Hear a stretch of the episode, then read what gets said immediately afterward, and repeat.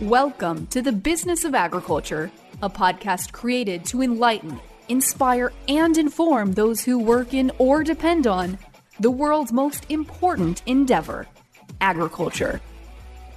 Here's your host, Damian Mason.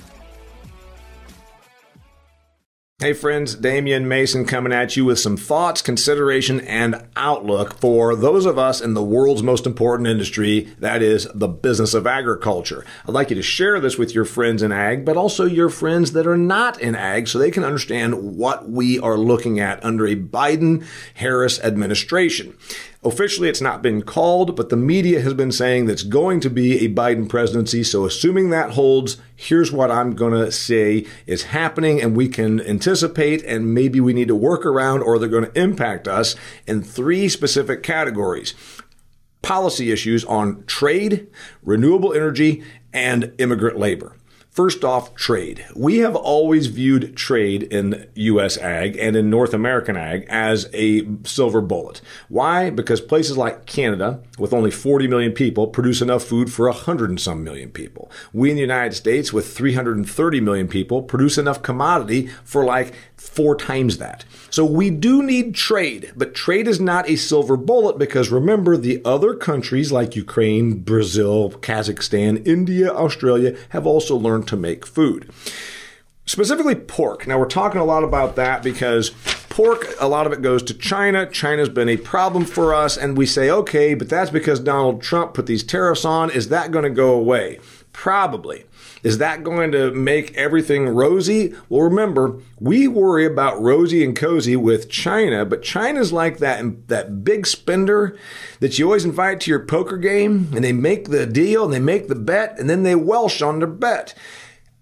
Whether we have a trade deal with China or not doesn't mean that they're actually going to stand by the deal because generally they have not. The Trans Pacific Partnership is probably our best bet to sell more pork and more agricultural commodities because that are those are the other countries in the Pacific region that are going to be uh, good customers for us. You know, the Vietnams and the uh, countries like that over in Asia. That I see happening, and that would be good for us. I see the North American Free Trade Agreement, which is now called the USMCA, getting stronger, which is a good thing for us here in the United States. And all of our neighbors, our two big trading partners, Canada and Mexico. Number two, renewable energy. This is going to be a big challenge for us, but also somewhat of an opportunity. Biden has pledged he's going to throw trillions of dollars at green energy. Will it be the Green New Deal that was a bit radical, pushed by folks like Alexandria Ocasio Cortez? Likely not, because it'll be tempered by a Republican Senate and it will not get approval if it's too radical. What does it do for ag? Well, first off, you'd say ethanol. That's great. Renewable fuel, ethanol. Yes. However, remember, Biden is going to throw huge amounts of money at electric vehicles. That's right. Biden is going to put up, according to this Bloomberg article, half a million charging stations throughout the United States of America. 500,000 charging stations might actually make electric vehicles more practical. Right now, electric vehicles are just 2% of the market. But you throw money at this, which he intends to do, with a $7,500, that's right, $7,500 tax credit to those who buy electric vehicles, and you put up charging stations, this deal gets better and better. Electric vehicles do not need ethanol. Also, do not forget that California Governor Gavin Newsom put a law in place that all passenger cars in California must be electric starting in the year 2035. So, what are we talking about? We're talking about electric vehicles. We're talking about ethanol gets a bump in the short run because it is renewable. But if we're talking about the long haul, ethanol's time to play is probably in the next five to 10 years. I've been saying this for quite some time because remember, the oil companies are not going to go away without a fight. Yeah, Biden's against fracking. Yeah, he's against fossil fuels. He's against coal. But the reality is, we still are going to have those players, those large oil companies that would like to have a place at the table. Where else might it help us in terms of renewable fuel? We're going to see it with such things as windmills. Now, a lot of us in agriculture own rural property. I don't necessarily like the idea of windmills because they kind of are unsightly. But if we're going to throw all this money to say we want even more of it, windmills are not going to be built in downtown Los Angeles. They're going to be built in rural America, which means it's an income opportunity. Granted, it's taxpayer money that's subsidizing the construction of these, but less probably uh, when it becomes of scale than it is right now. Meaning we might be the people that have the windmills on our property and take the lease if you choose to do so. Where else do I see this? Uh, I see carbon and climate change policy impacting us greatly. What do I mean? Carbon and climate change policy, for instance, he has stated he's going to reward farmers for planting certain crops that sequester carbon. Now, the reality is all plants sequester carbon, so Joe needs a little refresher, maybe needs to go to uh, VOAG 101, but in the meantime, he's talking about a carrot approach, not a stick approach, meaning not going to punish us or enforce force us to plant certain crops, saying he's going to pay us to plant certain crops. I've been saying for quite some time that uh, cover crops are the way of the future to protect our soil. Now, if we're talking about government policy that says we not only are thinking it's a good idea, we are going to pay you to put out cover crops, that means we're going to reduce tillage, which means we're talking about carbon emissions, yada, yada, et cetera, et cetera. I see us now having less tillage, more cover crops, and also probably a bit more government regulation on how we treat our soil. Look at Alberta. Look at Alberta, where there is this regulation and this sort of legislation already in place. You get paid a few bucks an acre if you do things a certain way, and that money comes from uh, a carbon emitter like an energy company. We're going to see something like that. Here is my prediction. What else do I see? Um, I see. I see more lands being taken out of production um, under a Biden presidency. If it's all about the climate and it's all about the uh, environment, there's going to be more monies thrown at that. This is what I would call ultimately good for marginal land and marginal land owners out here in the countryside. But again, it's more government, and do we really want that? The third category that's going to be impacted by us in the business of agriculture uh, under a Biden presidency is the issue on immigration. Okay, this is a biggie. This is a biggie, and I'll tell you why. 76% of hired farm workers are foreign born. Three quarters of all the hired farm workers out here in these 2 million farms in the United States of America were born somewhere else, generally in Latin America. Now, this is from the United States Department of Labor, and it was a, uh, survey conducted by the National Agricultural Workers Survey. This was done in 2016. Have these numbers changed? Probably a little. Very much? No, they haven't changed very much. Half of hired farm workers, so we got 76% of them are foreign born. Half of these hired farm workers are undocumented. Half of these are undocumented. So what are we talking about? We're talking about a reality a reality that we've just got uh, a whole bunch of foreign born workers. This has been the case for a long time. You know, I talk about this in my book, Food Fear. If you haven't picked this up yet, I'd encourage you to do so. I've got an entire chapter in here, starts on page 181. Immigration, indigestion. Who's working the farms? And I talk about the need for a guest worker program. But under a Biden administration, I see a guest worker program actually happening, but the first thing that's going to happen is probably a path to citizenship. Now, this gets very political. We've got the whole Trump crowd that wanted to build a wall and ship them back. And we've got the reality that this never happened. And I can tell you why it didn't happen because if you go to Dodge City, Kansas, there are people working in our meat plants that if you ship them back would mean you have no burger.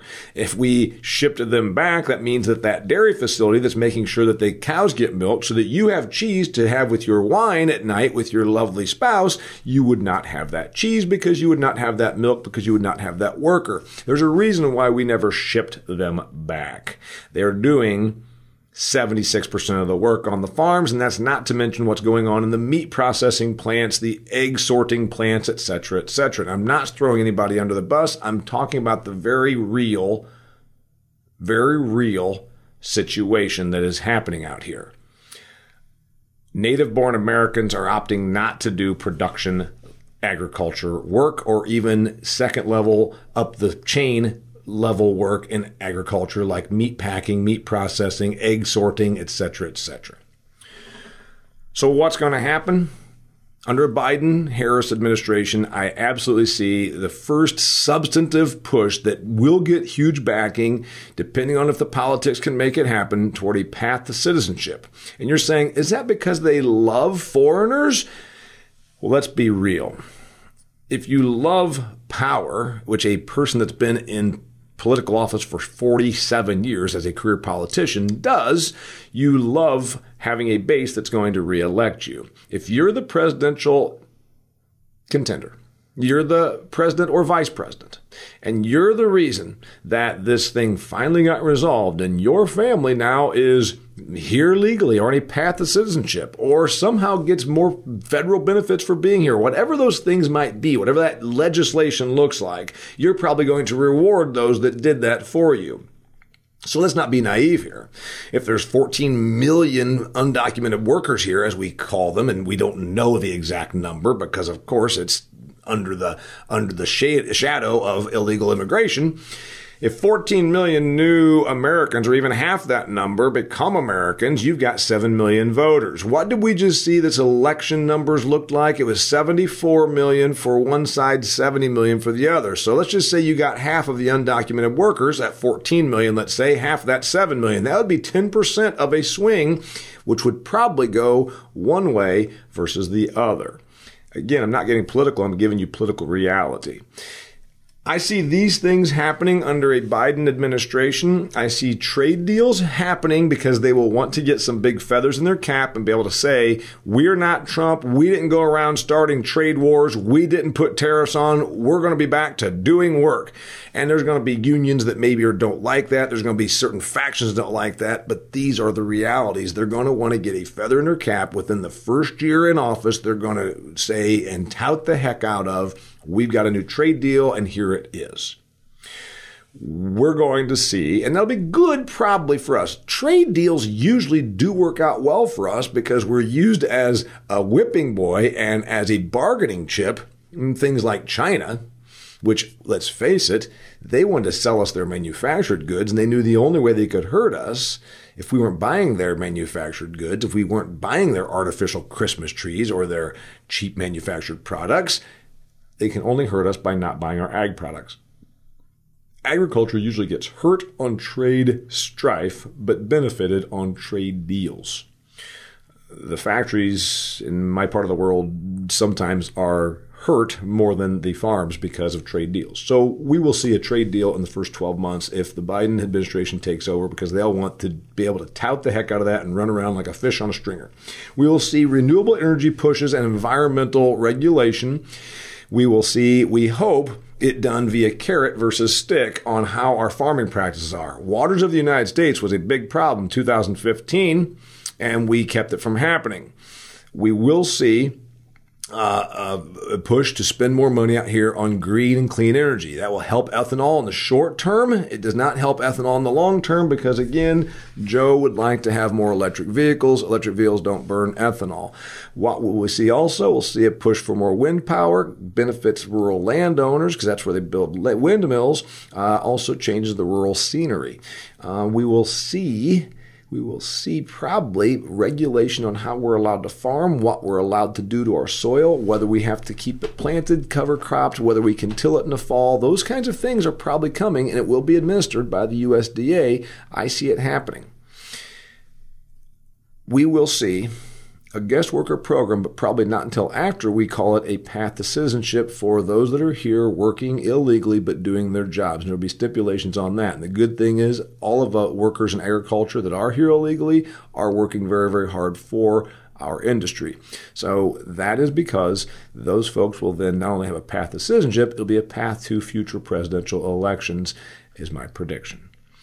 Damian Mason, I brought up those three specific categories as I see a Biden presidency impacting the industry of food, fuel, and fiber here in the United States of America and even in Canada and Mexico, because after all, that's part of our first big trade deal, the USMCA. Uh, you can disagree with this. That's fine. You will not hurt my feelings. I have not said anything offensive. I simply am telling you the way I see it. Um, American farmers facing new uncertainty. My heart goes out to you. I would say this we probably are going to have actually a bit more stability um, on our trade arrangements. We probably at least will then uh, know what our markets look like. And also, we've always had uncertainty in farmland out here. We've always had that. So, my advice to everybody in the business is it's not going to be any more tumultuous than it has been. And also, uh, you know what? This is nothing new to us. So just realize I've been paying attention since I was a kid and since I went and got my degree in agricultural economics. We've always talked about what's farm policy? What's the farm bill going to look like? Which, by the way, comes up again here in just a few years. Thank you for listening. Uh, if you want to drop me a line, please subscribe to my YouTube channel. It's the Damian Mason channel on YouTube. Also, uh, this is a bonus track of the Business of Agriculture podcast.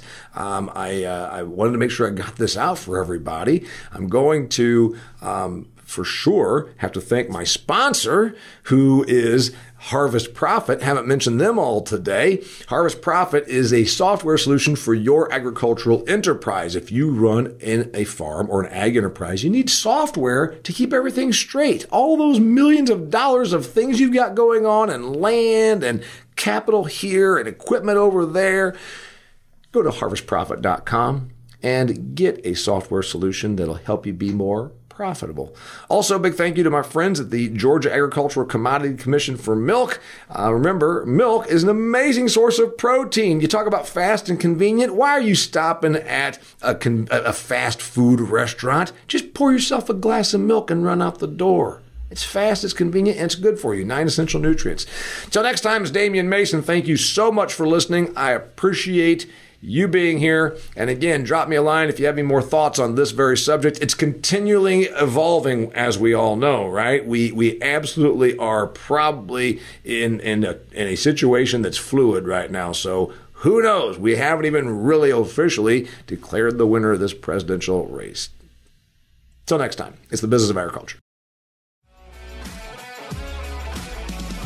If you've enjoyed this episode of The Business of Agriculture, please share it with your network. Be sure to connect with Damian on LinkedIn, like his Facebook fan page, and follow him on Instagram and Twitter.